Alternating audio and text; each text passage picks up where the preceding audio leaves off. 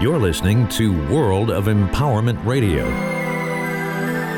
your station for practical spirituality in a changing world. And here are your hosts, Angel Rose and Ahanu. You are very welcome. I am Ahanu, and with me is my lovely Angel Rose. Now, many of you will know that over the last several weeks, we have been conducting a chakra experience.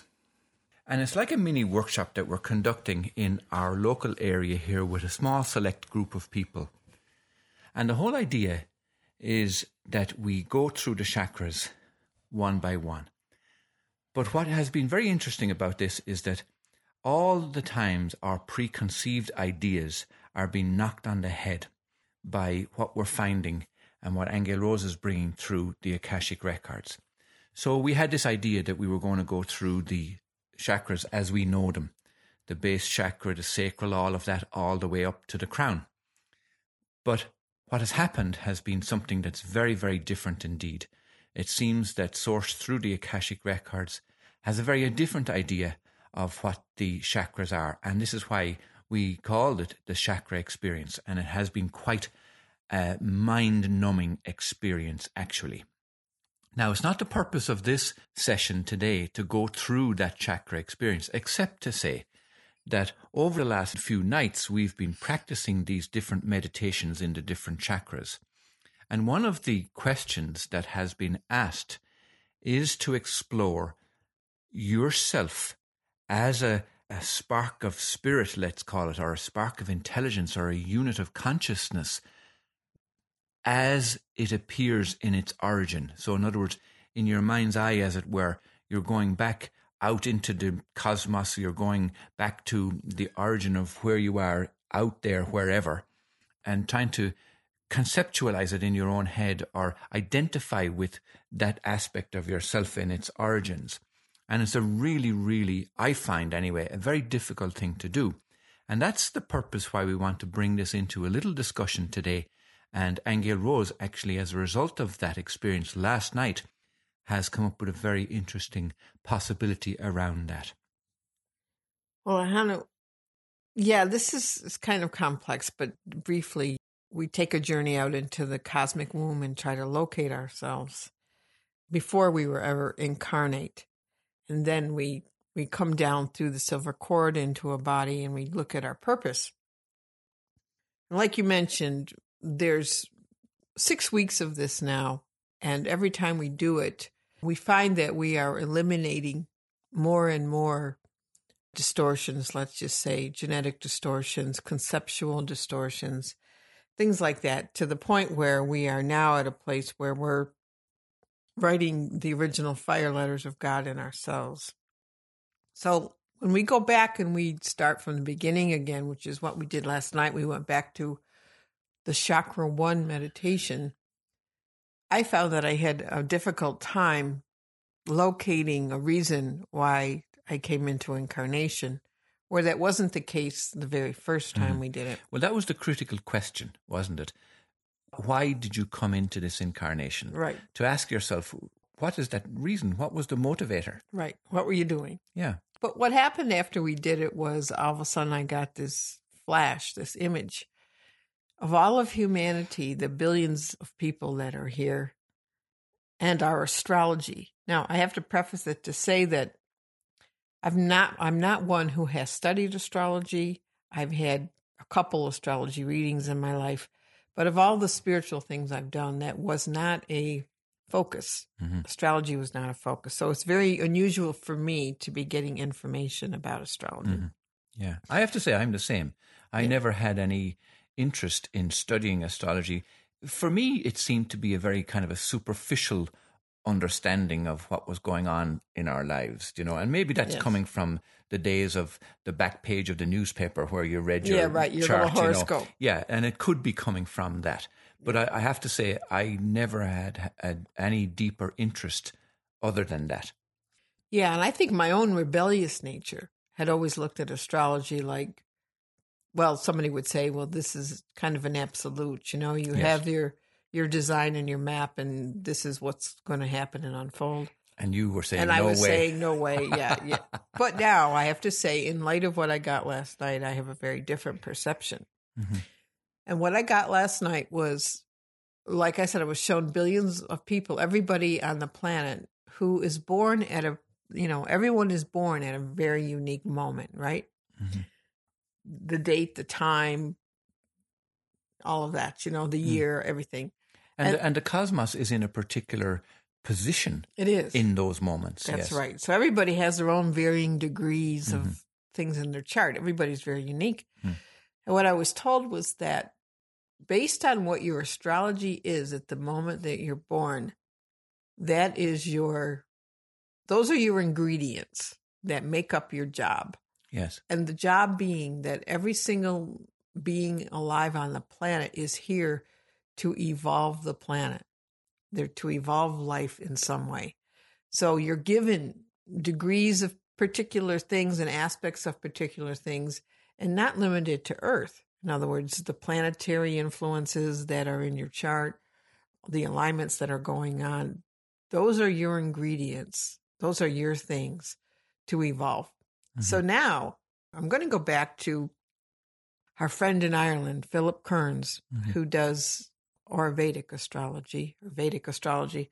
I'm going to contact him and relook at my chart now because now I'm very curious as to what were the varying planets that influenced me in what degrees Yes. and what was going on in the cosmos because it's suggesting that whatever my combination of things is that's that's my life purpose to Right. evolve the world th- with those aspects to see what are they what are the problems what are the gifts and look at how if you were going to evolve those into a higher state what would Mm. that be like so now i'm coming at it from a totally different Yes. perspective I think a universal perspective Sure. I think it's fair to say, and as I said, I've been looking at this from a very superficial perspective too. But I think it's fair to say, because I'm an Aquarian, so I have Aquarian attributes, let's say. And I think everybody knows that an Aquarian is quite different to a Sagittarian or a. Mm, mhm. So there are aspects that people have that people accept and understand, Mhm. albeit on a superficial level.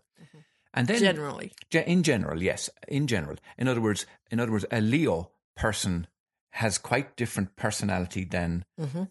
Than an A Aries Capricorn. or a Capricorn. Yeah, Mhm. and in general, that I think is fair to say is true. So therefore, there must be something hmm to there must be something to it. Mhm. Now, I am going to venture a little bit further, and I think that in general, we have accepted that. Let's take millennials as an example. We we talk politically about millennials, and we say, "Oh, the millennials are now buying houses and they're influencing our economy now." Let's say, or the baby boomers. Hmm. The baby boomers are costing the healthcare system now, or whatever. Yeah. But the fact is, those people who were born at that point in time are having an influence on the world now. So therefore, you, what you're doing is you're refining it. You're saying not only the people born in that year, you're saying the people born in that moment. In the moment everybody's got a unique combination or a, a unique Yes. ingredients to to their piece of their responsibility to the universe Right now, that's impacting us. right now. Right. Well, in fact, Well, uh, the- just all it impacts evolution because depending on what you do with those ingredients determines do you evolve the planet into a higher place or do you regress the planet? yes. And I think it's a it's an investigation now on my part where I'm going to be looking at my own astrology map quite differently. And I'm probably this is going to be a work in progress, obviously, Mhm, because mhm, mhm. because I don't understand degrees and aspects and all of that. And this is why I'm going to consult Philip about it. But now I'm looking at it from a whole different purpose on our relationship to the universe. Every person uh, here on earth has a relationship, a unique relationship to the whole cosmos.